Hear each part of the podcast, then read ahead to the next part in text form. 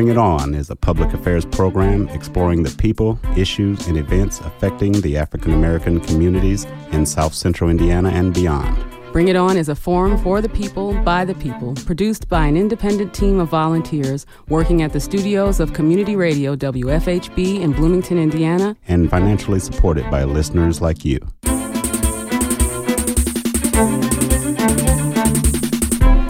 Good evening, I'm William Hosea. Welcome to this special edition of Bring It On.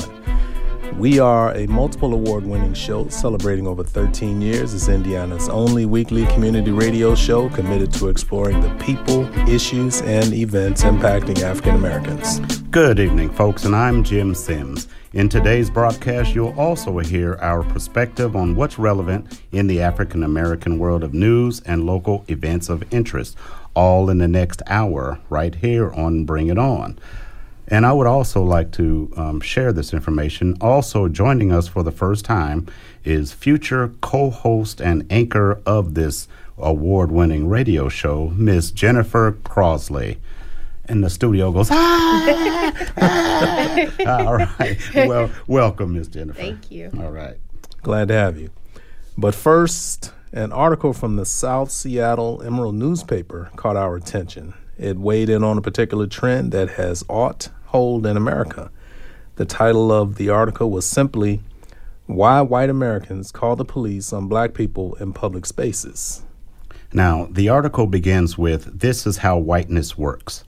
A white person feels uncomfortable or threatened by black people's mere existence in a space perceived as white only, and they call the police.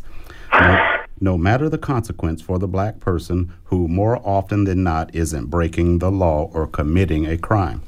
Look no further than the many examples of living life while black, whether at a barbecue in Oakland, inspecting property for investment, sitting in Starbucks waiting for a friend, or sleeping in a dormitory common space while studying.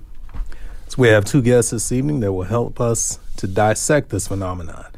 They are IU professor and Bring It On contributor Dr. Amrita Myers and local Black Lives Matter activist Mr. Vox Booker. But before we engage them in tonight's conversation, let's take a look at some of the bizarre incidents that have drawn vehement outrage from various sectors of society. A word of caution, some of, this, some of these may be a little unsettling. Now, first off, November 2017 in Boston, Massachusetts.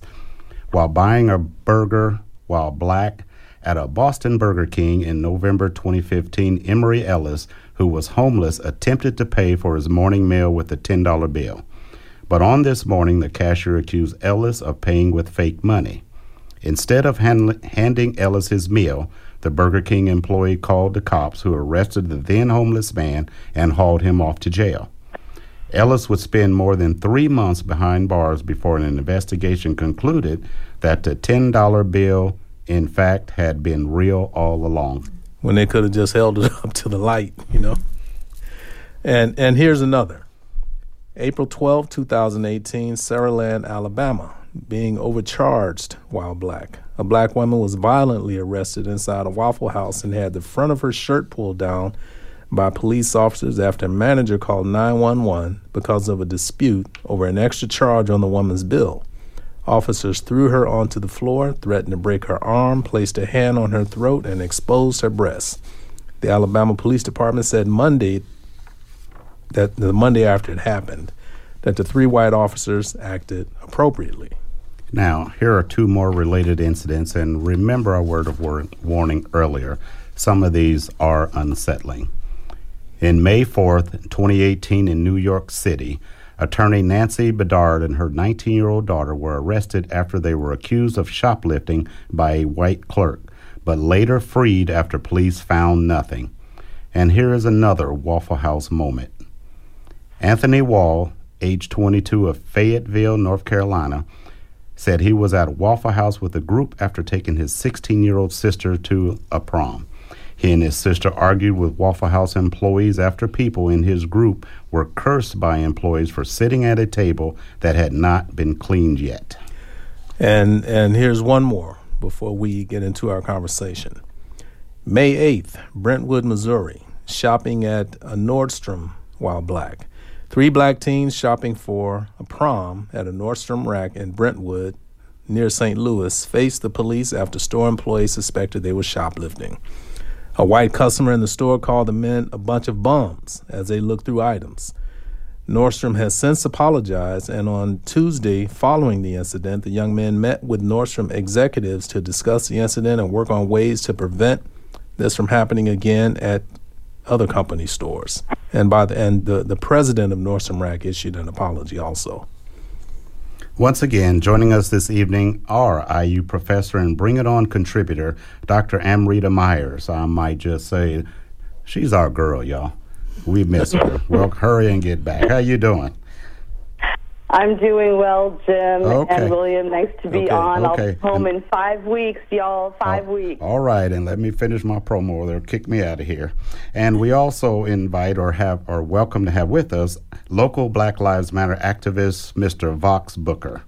Amrita and Vox, welcome to Bring It On. Thank you for being here. Thank so, you, Jim. Uh, it's good to Amrita, be back on. Let, let me go ahead and start it off by uh, asking you if you could put everything that we just talked about in a historical context. Happy to do so. Um, I wish I wish this was new, but it's not. Um, I'm a scholar of slavery, and this unfortunately stretches back a long ways. You know, under slavery and under Jim Crow, you know this uh, this kind of behavior of monitoring black folks, uh, putting black and brown bodies under surveillance, monitoring them, uh, has a long history. Um, you know, black and brown people have always been constantly under surveillance, and anytime black people were seen as being out of place or being in a place that uh, they made white people uncomfortable or were in spaces that white people felt that they didn't belong or white people considered to be white only, um, right? Uh, it was white people came down on them like a ton of bricks. And under slavery, for example, it wasn't just in uh, on the plantation space where that happened. Black people were constantly trying to find spaces where they were, you know, could be by, be by themselves, where they could be outside of the range of white prying eyes. And so they would try to find places where they could get away from white surveillance. So they would try to sneak off the plantation, for example, to um, have religious ceremonies of their own, to have parties of their own, for example. But this was really dangerous because if they got, you know, if they got caught, they knew that the penalties would be really high. But the the they did it anyway because they were trying to find places where they could let down their guard and just be amongst themselves, by themselves, and have that those times where they could just let down their guard and be alone. But um, there were also times where they had to leave the plantation, you know, for legitimate reasons, right? They might be sent off the plantation to run errands, for example. But this also becomes dangerous because if they leave the plantation to run errands, they can be stopped at any time by any white person. You know, where are you going? Why are you here? Because black people off the plantation, on the roads, in the streets, are always seen as being out of place.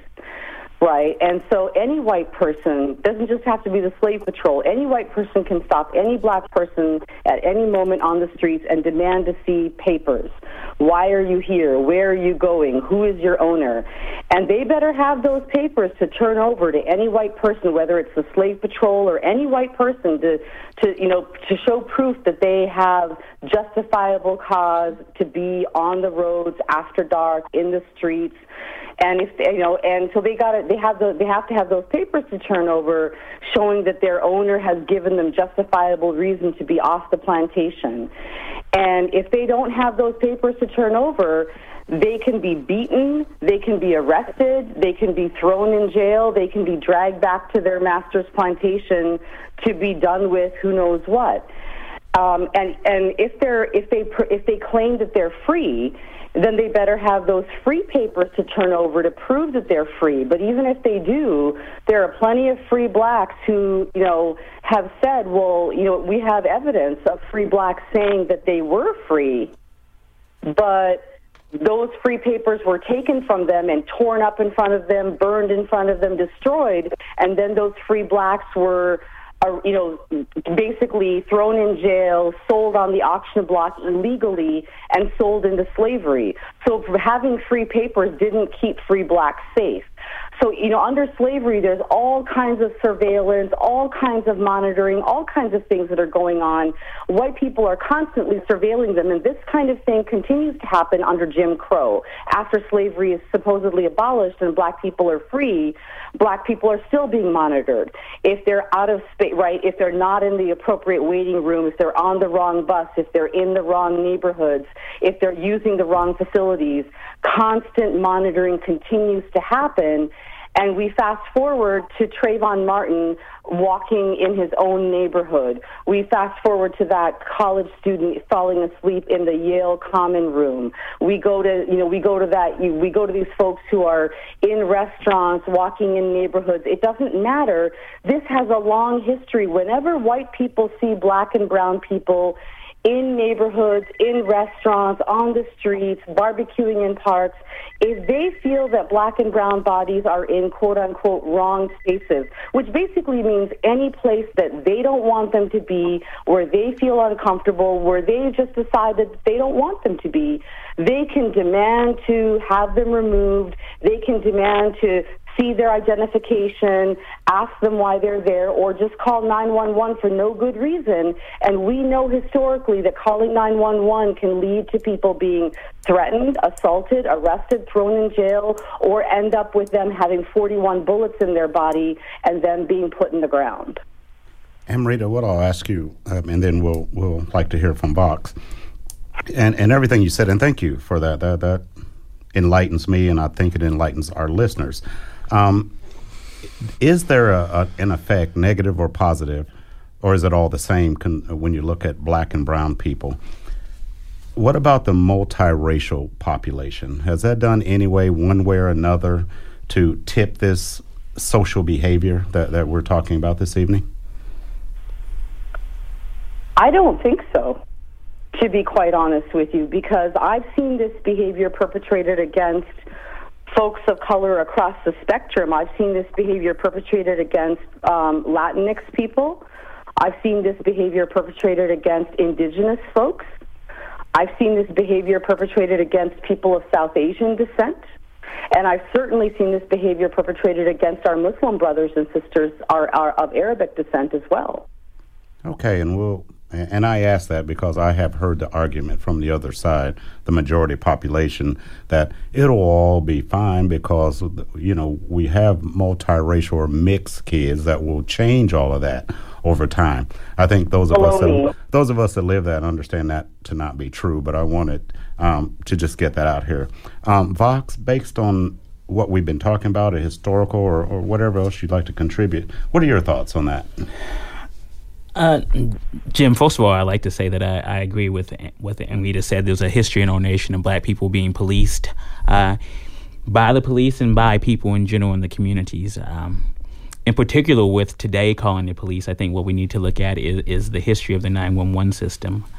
Um, to tell the story, you know, the inception uh, of, of 911, it goes back to the 60s in, in 1964. There was a lady named Kitty uh, Genovese who was in Queens, New York. She was walking home at 3 a.m. Uh, and she was violently uh, assaulted by a black named named uh, Winston Mosley. and uh, Mr. Mosley stabbed her in the back twice. She uh, yelled for help. Uh, she was able to get away for a moment, and then he came back and, and savagely raped her and, and, and killed her what really made that spark off was uh, two weeks later, the New York Times had a new editor that had just got back into the nation. He was uh, anxious to, to kind of make a splash, and he learned about this story. And on the uh, front page of the New York Times the next day, there was a article that said, "37 uh, see women killed and do nothing." So th- that article was salacious in the 60s. This this this beautiful, vibrant white woman had been killed by this black man without reason. It played into every fear that white America had had from you know the antebellum South through uh, Reconstruction to Jim Crow. Uh, and here was it on the front page of the Times. It ran in Life magazine, and this incident permeated American culture. You know, it, it, in that day and age, it was doing what we would say today was going viral. People heard about it in, in those Sunday church sermons. Uh, so the thing that was most often repeated was that I didn't want to get involved. And, and America, especially white America, was suddenly hyper aware about being vigilant. Uh, we see that that played out today still where we see slogans like uh, see something, say something that generate and, and, and, perpetuate this fear of the other that America already has. Uh, and suddenly we go from people who live in our community to looking at everyone as strangers, as potential threats. And when you when you couple that with the racial history that already exists in America, it just makes it a paddle keg. So you already have people who are programmed to, to call 911, and you already have a, a, a nation with a racist history. You know, Amrita, you mentioned slave patrols quite a few times. Yes. Okay, and Vox mentioned going back and taking a look at the history. But so when you take a, a, a look at police history, isn't it true that modern day police departments were born of, of uh, the slave patrols uh, back in the day?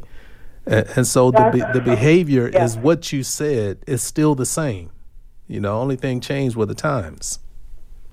It, that's absolutely true. I don't think a lot of uh, people understand that the basis for our modern day police departments actually arose out of the slave patrols those were those actually laid the foundation for today's modern day police departments.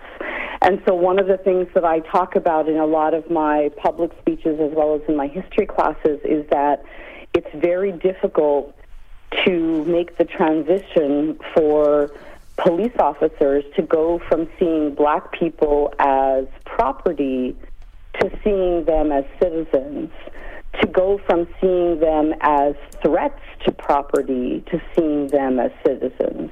How do you teach them to do that? Because in the North, even in the North, even though the North gives up slavery slowly, it transitions slowly from being, because the North had slavery as well, even though the northern colonies slowly transition out of being slave colonies to being quote unquote free col- free states, they still are they're still segregated in the 19th century. They still view black folks with suspicion. Um, they still have a lot of early segregation laws in the 19th century before the civil war um, um, and a lot of anti-black bias laws and so they may not have slavery, but they definitely are not pro-black in a lot of ways. Let's be clear, and um, and so to and the basis of the northern police department still view blacks with great hostility, and they have a lot of um, you know laws that try to sort of keep blacks and whites separate in a lot of ways, including um, education laws and things of that nature. Um, and, and, they and so to sort of try to uh, try to after the Civil War to try to sort of explain that blacks are now equal citizens and should be protected by the police instead of seeing them as being threats to white property. That's a difficult transition to make. Okay, and for the benefit of our listeners, we'd like to let you know that we're talking this evening with IU professor and Bring It On contributor Dr. Amrita Myers and local Black Lives Matter activist Vox Booker. Um, Vox, if I can get back with you, and Amrita, we will like to come with you at this as well. Many of us have been hearing uh, uh, this may be new terminology um, to many of us or to many of them, but what does it mean to be the term? What does it mean to be woke? To be woke. W O K E. What, what does that mean? Because we're using that term, and I think a lot of the, the majority population have no idea really uh, what that's referring to. Yeah, to. am I am I correct on that? Yeah, yeah. okay. I mean, it, it's been almost satirized now to the point that uh, it's been used so much. Yes. But and in the um, original concept to be woke is to be awake, to be aware of what's going on, uh, not only physically around you, but uh, as Anita pointed out, the history of what brought us here. You know, how did we get here? Um, so we tell people to be woke uh, and and be aware and, and, be the change that they want to see. Okay. Um, yeah, I think it, mean, it means to be socially conscious about about racial injustice, right? To understand, in particular, about racial, race and gender injustice and things of that nature. In particular, intersectionality. Exactly. Okay. Yes, Jennifer. Go ahead. I was going to say, um, I, I have a T-shirt, uh, "Stay woke," and that's one of my favorite things. And like Vox was saying, it is definitely something that's oversaturated. But I listened to um, Angela Rye, and she's on CNN, and she talks about this a lot. And Love she has her. a podcast. I love her to death. Um, but one of the things that she says, instead of us saying that we need to stay woke, we need to work woke.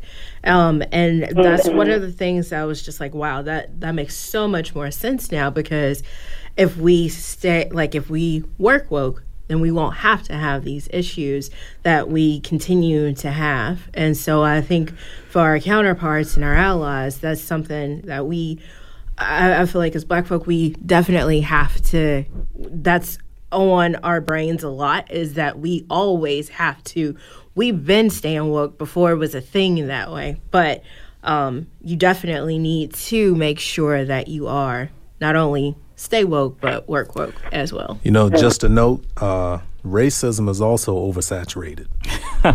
uh, and so let, let me go back to Vox now, because one of the reasons that we invited Vox to come on today's show was because after all of the incidents that Jim and I uh, uh, mentioned uh, in the opening, Vox had his own experience right here in liberal-minded Bloomington, Indiana. So, Vox, why don't you go ahead and uh, share that with us? All right, I'll, I'll give a short synopsis. I uh, have been utilizing lo- local transit a lot lately. Uh, I decided, hey, if I'm going to be riding the bus, I should probably buy a bus pass. And I bought bus passes before as a case manager working with clients, but I've generally gone down to the main transit station, uh, and it was more convenient for me to go to the downtown location this time. So I asked if I could could purchase the uh, pass with my uh, my debit card. Uh, the attendant assured me I could. I purchased a pass. Uh, it was rather uneventful, and I was on my way. So as I was walking down the street uh, with my headphones in, just happy as could be, uh, I hear commotion in in in the, in the distance. So I, I turn around. I, I see this attendant uh, flailing her arms around, you know, uh, and at first I think I must have forgotten something. So as I walk back, I can hear her making statements that I, I didn't pay for for my bus pass and that I need to come back. If I don't come back, she'll call the authorities or be arrested. Um, so I, I went back. I tried to stay calm. It was rather uh, disheartening, embarrassing for uh, so many people who came and went, and, and for a lot of those people, because it, it was 4 p.m., you know, in, in Bloomington is rush hour, so to say, going into five. Um, a lot of folks came and went, and all they knew was that I stole a bus pass. So I went back with the lady. Uh, she asked me to pay again. I her, uh, let me look at my bank statement. I can pull it up on my phone to make sure that it didn't go through. It had gone through. Uh, the attendant felt like that wasn't enough reassurance, and she demanded that I let her copy my uh, debit card. She went to take a photocopy. Uh, I was not inclined to acquiesce to that, so to say, so uh, no go. And from that point on, she continued to uh, assert that she was going to call the police, and the police were going to come and make me comply with what she was telling me to do. I countered that that wasn't the role of policing in America, that the police aren't going to, to be her personal vanguard to come in and enforce full powerful. And unfortunately, a lot of white folks feel like that, you know, when they when they call the police, that the police are going to come and be on their side, especially when, you know, when it, she's, a, she's an older white woman, I'm a young black man. Uh, and until the police showed up, she she was still sure that, that they were going to just make me do whatever she said. And I don't know how we get past that.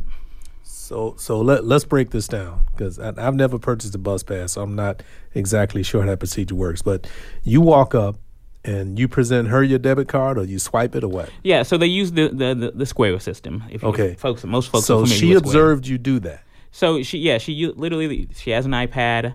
Uh, I pass her my debit card. She swipes my debit card. Uh, I sign for it. She asked me if I wanted a, a, a copy of my receipt. I told her no because I've used the app before, uh, and that would just send me an email.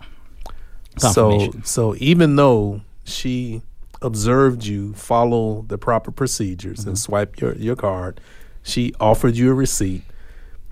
She still went from zero to sixty and accusing you of of pretty much stealing with no consideration what could have happened in between or or, or also after you showed her your bank statement. Yeah. Uh, so this is where a lot of folks, you know, on, on social media ask, why was this a race thing? And this is where that, that bias that we come in, how we how we see people. Uh, she decided to take it upon herself to go back into the system and look for secondary email verification that you get. Uh, she did not realize that that email verification could be delayed a few minutes, is what her supervisors have informed me. Um, so that tells me that she must not commonly go back and look for this secondary check, that there must have been something about her interaction with me that made her decide to go back and look. Uh, and once that she even got that secondary email verification, she was still uh, rude and abrasive to me. And I'm a reasonable guy. At any time, if, if, if the you know her attitude would have changed, or she would have uh, interacted with me more gracefully, or been apologetic, I would have just let it slide, and, and we wouldn't be talking about it right now. But unfortunately, that's not what happened. So how how did the uh, police res- respond to you? Well, the police were very respectful for me. Okay. Uh, I appreciate that. Uh, I'm also leery if it would have been someone else, if it would have been a, a, a, young black man or another person that they had negative interactions with in the past, uh, someone who might not have been able to pay for another bus pass and needed it and was fearful. You know, I could I could have ran. There could have been a myriad of things that happened uh, that luckily didn't happen. And I would like to credit the police department. I'm also aware that I am an activist and, and I've been very vocal lately, and uh, so they were very aware of who I was. But I would like to think that they hopefully encounter everyone that way. And the Bloomington Transit?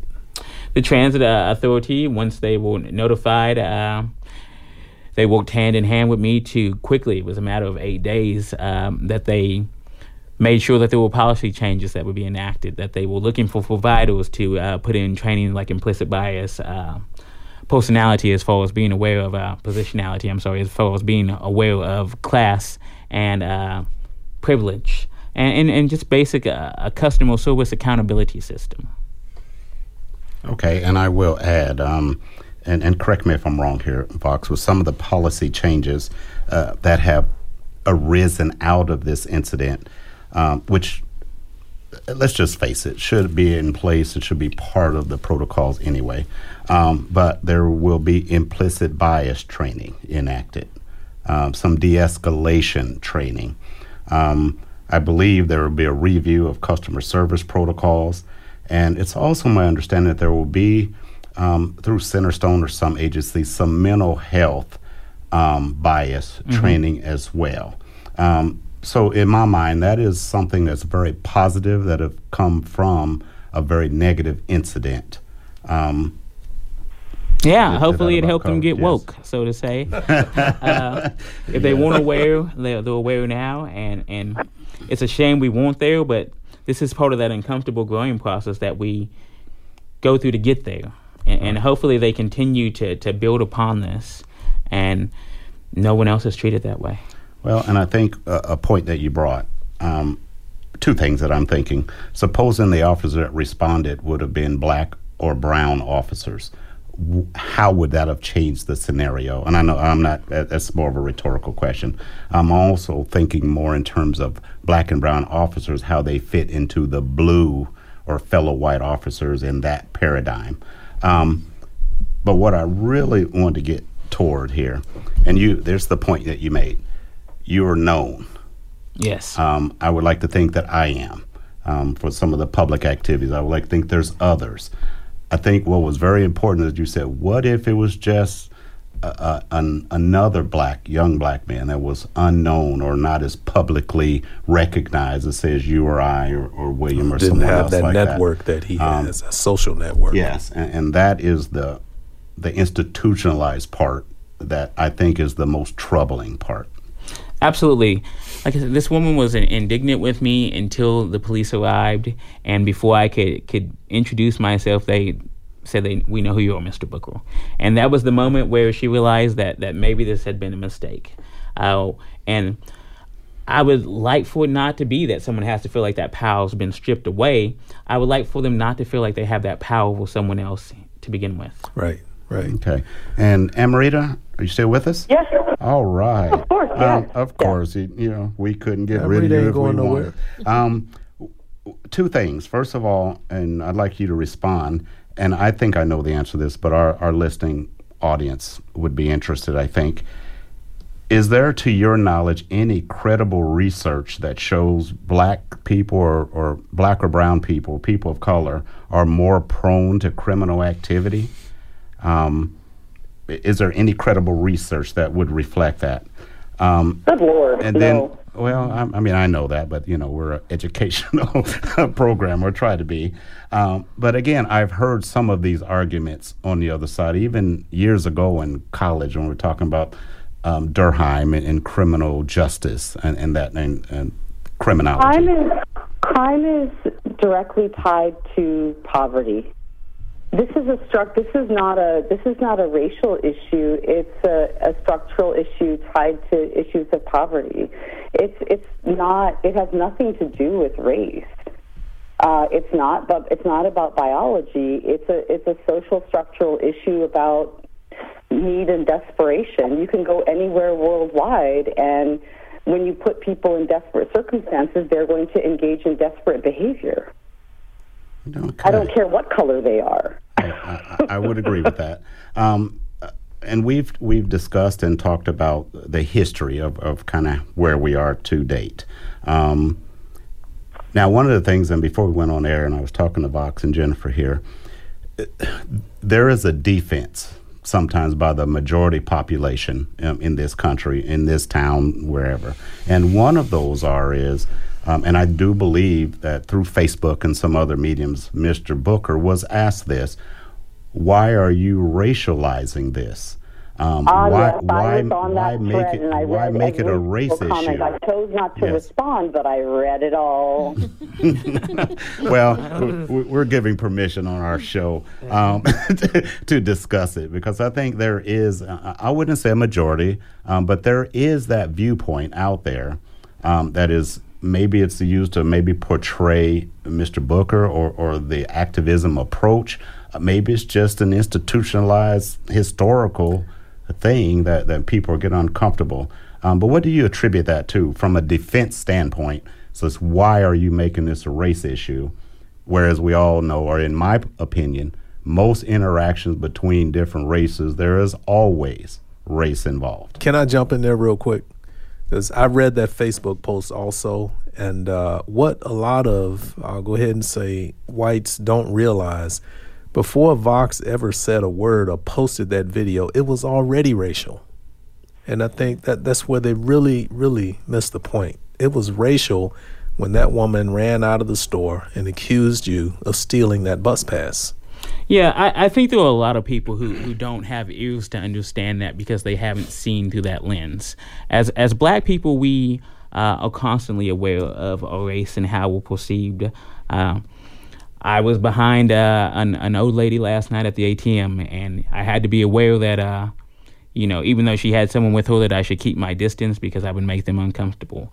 And that's a, an awareness that a, a lot of folks don't have to. They don't have to wear that every day. So when I go in any situation, I'm, I'm already heightened, uh, you, you, know, and, and, woke, so to say, about you know how people will perceive me, and it's just the the nature of the beast, especially that I live in a predominantly white area. Um, All right, because what we're talking about is in, is implicit or unconscious bias, right? That's the that's the absolutely watchword or phrase that's now being sort of bandied around the country that that we're talking about because, uh, you know I don't know if I like the term or not, but that's what we're talking about. I mean, it's it's frustrating on on a whole host of levels. Whether this woman realized what she was doing or not, that's what she was engaging in, right? I mean, a lot of the the a conversation on Vox's thread by this individual basically boiled down to she's not a nice person. She engages in this sort of behavior with everybody which led me to think, well, then she shouldn't have this job. She should have been fired a long time ago if she's this abrasive with everybody. But be that as it may, he was basically saying, oh, Vox played the race card. And my point is, people in this country know that when you call the police on black and brown people, we are more likely to end up getting shot and killed. Therefore, don't pick up the phone and call 911 you know, it's really just that simple. But because we are dealing with people who are who have been, you know, basically soaking up implicit or unconscious bias about black and brown people from the time they were born, and therefore assume that we are all dangerous, you know, you know, criminals, etc., which is why Vox said I kept my distance at the ATM because white people clutch their purses, they assume that black men are all dangerous, etc. Because of unconscious or implicit bias, it, like William said, this was already a racialized incident from the start, from jump.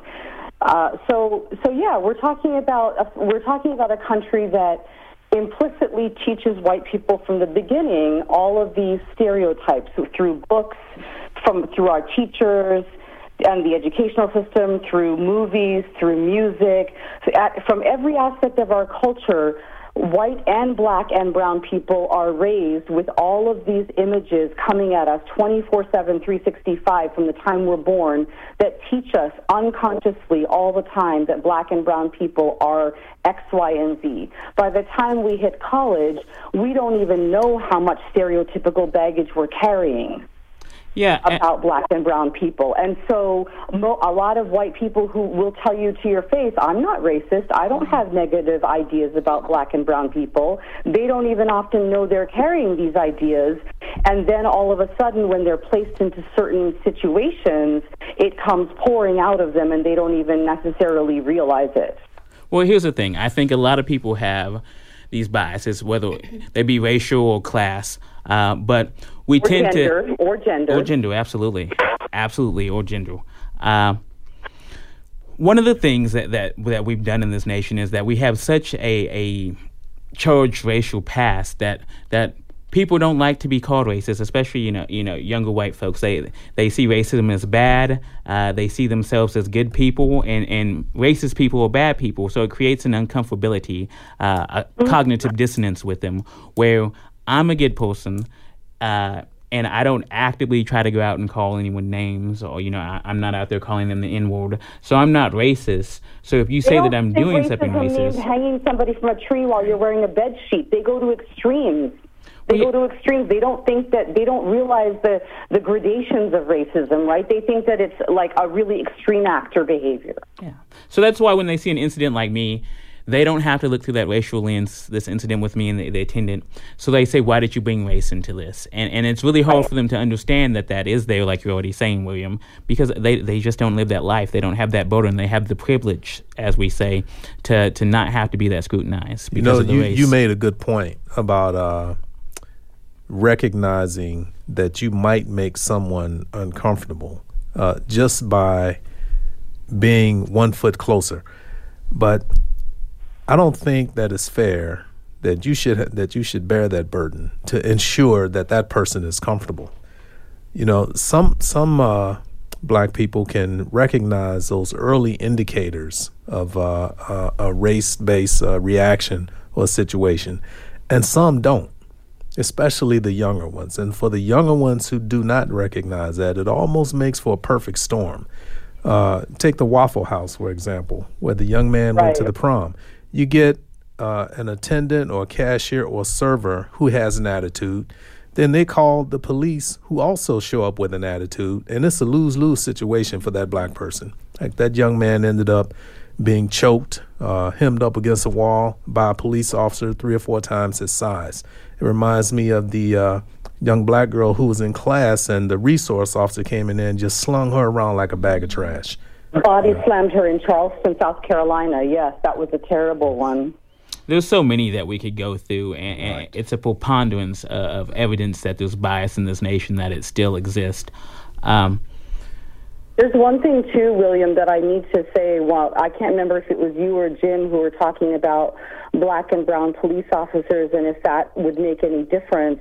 And I have to say that I think it's important to understand that institutionalized or structural racism means that we have black and brown police officers who come out of the system just as unfortunately racialized and racist as white ones because that's what institutionalized racism does.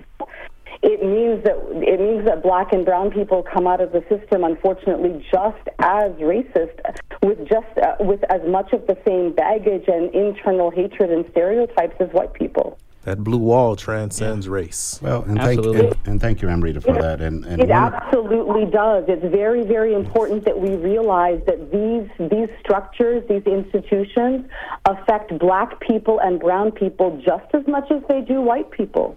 Yeah, and many times we talk about diversifying or adding diversity to police um, s- uh, departments and that sort of thing. it doesn't change things if Well- don't address the structures. It really doesn't, and that was the thing I was getting to. Um, growing up, uh, I grew up in a, a different town, and we were happy to have black police officers.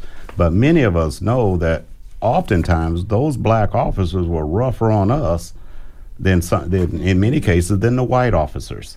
Um, Talk to the talk to the people who live in Ferguson, and they'll tell you that the black police officers were worse than the white ones. Now, and we identify some issues and, and problems and talk about it. I I know we're not going to solve world peace issues this evening. We can do it, Jim. Um, we can but, do it, Jim. But are we are we can we discuss or head towards some sort of a resolution or solution of this? And I know we won't get there tonight. Um, i- i- is there something that, that we could talk about solution? How do we get past the institutional institutionalized part, um, the historical part, the the the white privilege part? Um, it, the extension of I'm a white person, I call the police, I expect them to do my bidding, if you will. Um, how do we get past that, i- if there is a way? I, would love to take this because you know we, we mentioned that that I'm a BLM activist. Jennifer sits on the court council as well. We're already working on a program here locally to uh, for folks not to make that call to 911 and to give them options. Um, we'll, we'll find them saying that that the master's tools will never uh, you know destroy the master's house. So we need to change the system of policing. We need to divest. We need to give people other options. Before 911, people called individual numbers. It was a, a hindrance, but we may need to go back to systems where people know their neighbors, where they know options rather than calling 911, when they know to, to educate them so they know when it's appropriate to call 911.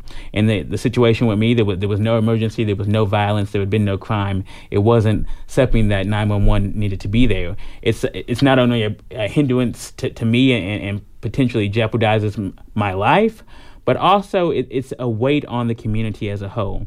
We have people who can't get 911 that need 911 because 911 Yeah. i- i- is backed up. We have a situation where we just need an ambulance, and instead of getting an ambulance, we get four police officers and an ambulance and a fire truck. It's not the best way to utilize our resources as a community. It affects my life as a black person, and it through that that that intersectionality, as as King said, that that uh, inescapable network of mutuality, it affects white people too. They they need to you know to, if my grandfather has had a heart attack, I need him to get care as quickly as he can. And if someone is on the line calling the police on someone who hasn't done anything, that's going to slow down the process.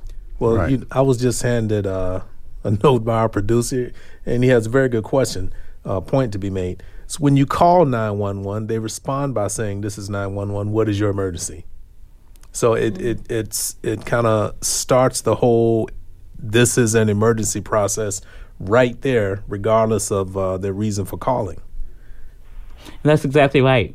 Folks need to be trained to understand when a, the, a situation is an emergency, and, and and that's at this point in American history that's very difficult because we we've we've all been so programmed that that the, to call the police that the police are the good guys, and what this does is also it jeopardizes police officers. They're put in situations that that, that they don't necessarily need to be in, and and and and they, and they won't yield the best outcome. You know, sometimes we need a mental health professional to come in and, and help someone uh, de escalate. Right. And we don't always need a police officer because you can't expect a police officer to, to be master of, of all trades. You know, th- they can only do what their training allows them. And they're not social workers. But unfortunately, in our society, they often have to be. And, and that's not fair to them or the people that they serve.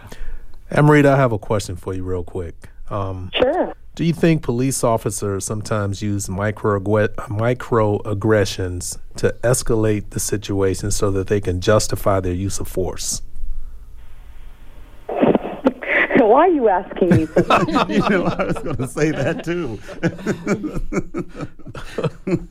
I, because I know you have an answer for it. Well, and and I think she looks at that as somewhat rhetorical, and it's a good question. Um, but one of the things that that I personally, and I, I hope this is broader than that, I think you have to understand that we expect a lot from police officers. We talk about training, but when you go back into some historical things, um, some of where we are here, police are about enforcement and control. And however we get to that, that's the bottom line, I think, in many police forces, in many individual officers. So, and basically, it is submit. Yeah. You know, it, it, it, do you think I'm correct in that or, or looking at it that way? Well, it, and I think the thing the thing that really does bother me is the thing is the fact that police officers are actually supposed to go into situations to de-escalate them. That's actually their their first job is to actually try to bring situations down. And what I find extremely troubling is that most of them end up making situations worse. Well, and if and they, that's that's that's what I find absolutely bizarre about so many of these situations is that they are trained to like bring situations under control. And I'm like, what is going on with so many of our officers that they seem to be not just like, they almost seem to like, some of them, not all of them, seem to relish like amping up situations. Like what? Who are we inviting into our into our police departments? Right. Like you know, it it really just it really is. We cannot expect them to be all and do all. I absolutely agree with that. But I seriously wonder about our screening procedures. That that some of these some of these men and women seem to be um, a little bit. You know, uh, they seem to sort of be chasing they seem to be really glorifying and amplifying these situations, which which really gives me pause and for concern, quite frankly. So this is one of the issues. Police militarization is, is an issue that BLM yes, has been tackling yes. head on, and so two of the issues that I would bring out is uh, community neighborhood policing. For Bloomington, Indiana, in particular, or city police department, none of those officers live in city limits. Uh, in Indiana, there's actually a state law that says we can't require them to that's problematic. Uh, so that would be something that we need to change. Another thing is that that we've uh, made a lot of policing about having a military background.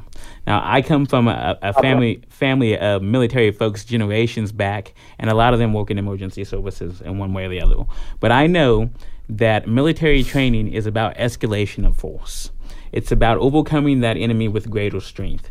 So when you have people that have been in this in this in the military for years that have that mindset that that we overcome the enemy, to bring them into a situation where they have to be the, the peace officer as, as they should be and de-escalate that situ- situation is totally counterintuitive to the years of training that they've had. Okay, and if I could jump in here, we have a few minutes left, and, and again for our audience, we're talking this evening with IU professor and Bring It On contributor Dr. Amrita Myers and local Black Lives Matter activist Vox Booker, as well as um, future co anchor here on Bring It On. Uh, Miss Jennifer Crossley. Oh, she's um, here now. yeah, she's here now. now we, we have got just a couple minutes, Vox and, and Amrita. So if you could take a minute or so and kind of I hate to even do that, but sum up some yeah. of what we've talked about, or give us some of your final thoughts that, that hopefully we can and take and grow grow with. Uh, I think it's a lot about iconography. Um, in America, policing is there. You can look at Norman Rockwell and see police officers. It, it, it's we've been trained to see them as the good guy and the solution. Uh, we need to to change the roles in our community and how we view them. I'm not saying that we need to put them in a negative light because I don't think we do. I just think we need to realize that there was an appropriate place for policing and that we need some other community based uh, solutions to help solve issues that aren't appropriate for policing. We need to all ask ourselves about the biases that we have. I'm mm. I'm a, you know a, a cisgendered uh, uh, man, and, and and I'm going to have my own set of bias with that. So it's about doing that process, to working to be woke. Um, And that's the only way that we're going to change. It's not going to be that we, we have a bunch of mixed race children. It's going to be that we put in the work to change our culture. Okay, thank you. Amrita, you got about a minute or less. I hate to put pressure on you, but let us hear your thoughts. I think this is actually a nation that's incredibly over policed. When you look at the this is a this is a nation that actually has uh, an incredibly large number of police uh, c- compared to the number of people. When you look at Bloomington and you look at the number of police forces that we have, we have IUPD, we have Bloomington Police, we have Monroe County, we have state troopers. It's mind-boggling how many police we have for this one little community. For for our just one example, this is a nation that has the largest number of incarcerated persons. Right, we have all of millions of people sitting in, in prison for minor drug offenses, for example. We are an incredibly in, incarcerated nation and an incredibly over policed country. We call 911 for all kinds of wrong reasons. Um, and and we are in, we have police forces that are over militarized with all kinds of nonsense at their disposal in terms of weapons, uh, tanks, etc. Um, so when people talk about the United States being a very violent culture, I would say you need to look at from the top down. Don't look at like forget looking at the citizens. Look at that. Look at our police forces. Look at our prisons. Look at where it begins, and look at our history. Look at where it began. Look at the history of slavery. Look at the way. Look at our, our settler colonial history and where that violence began, and look at the history we, that we're refusing to examine. Right until we are willing to look at that culture, look at that history, and face it head on instead of sticking our heads in the sand and refusing to examine it until we're really willing to face that head on and willing to sit down and talk to each other about these uncomfortable topics of race and racism and bias and these things that we don't want to discuss. We're not going to be able to move past these things once we're willing to have these honest discussions about where these things all stem from and arose. Oh, That's oh. the only way we're going to be able to move past them. All right, thank you for that. Um, well, also, and, and, and, William will get to, and I do know Jennifer had something to say. I'm just sorry we're just about out of time for that. Um, looking forward to continue our discussion. Um, go ahead, William. I'm Amrita, you know, I couldn't have said it better myself. In, in fact, I couldn't have said it. So uh, I will say our thanks to IU professor and Bring It On contributor Dr. Amrita Myers, who never disappoints. I told you that earlier today. And local Black Lives Matter activist Mr. Vox Rush Booker for joining us to dissect this conundrum of why white Americans call the police on black people in public spaces. And I will give my little two cents that I have, have have gotten to know Vox a little bit more, and he's way more than just a Black Lives Matter activist. Yes. So Bring It On also has an open submission policy. So if you have an idea for this program, let's hear it. Send an email to our volunteer staff, and that address is bringiton at wfhb.org. We want to make sure we share everything and anything affecting the African American community with our listening audience in Bloomington and beyond. The email address, once again, is bringiton at wfhb.org.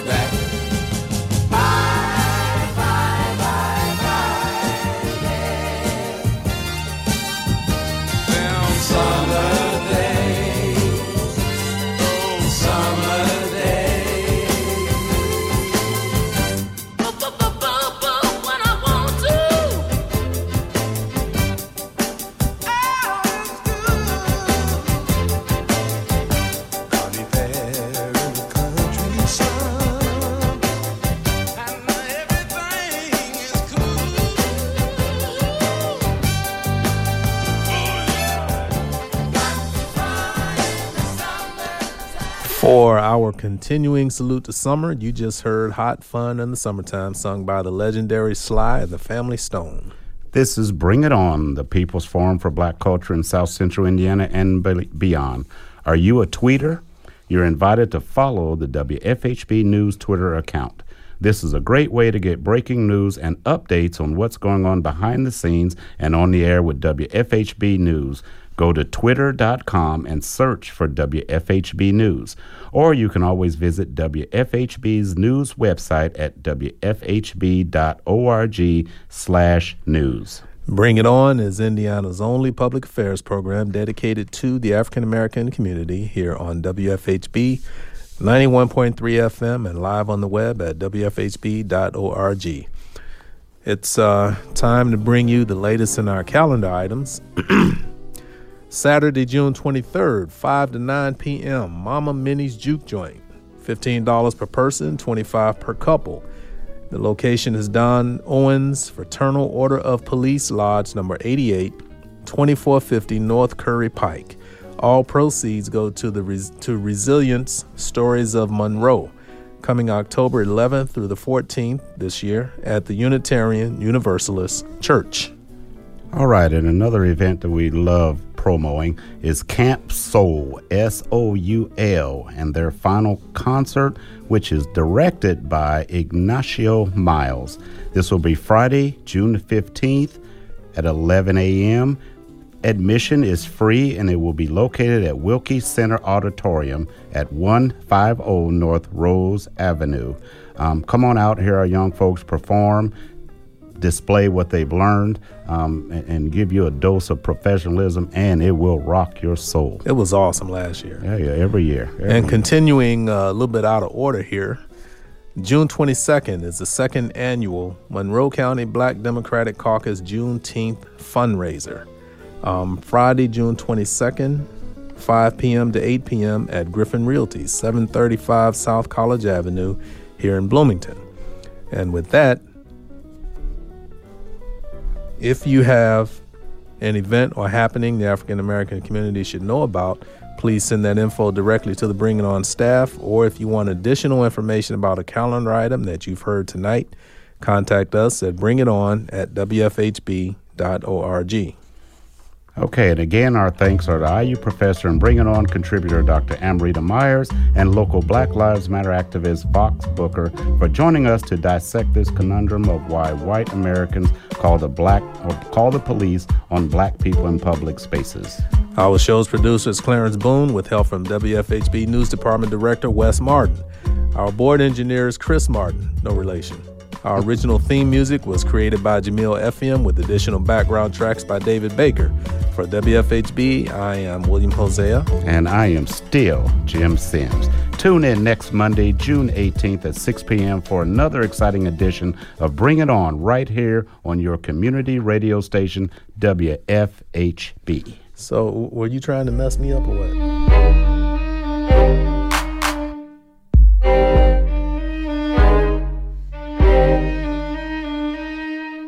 You've been listening to Bring It On, a volunteer powered production of Community Radio WFHB in Bloomington, Indiana. Bring It On is your forum for open dialogue on the people, issues, and events affecting the African American community in South Central Indiana and beyond.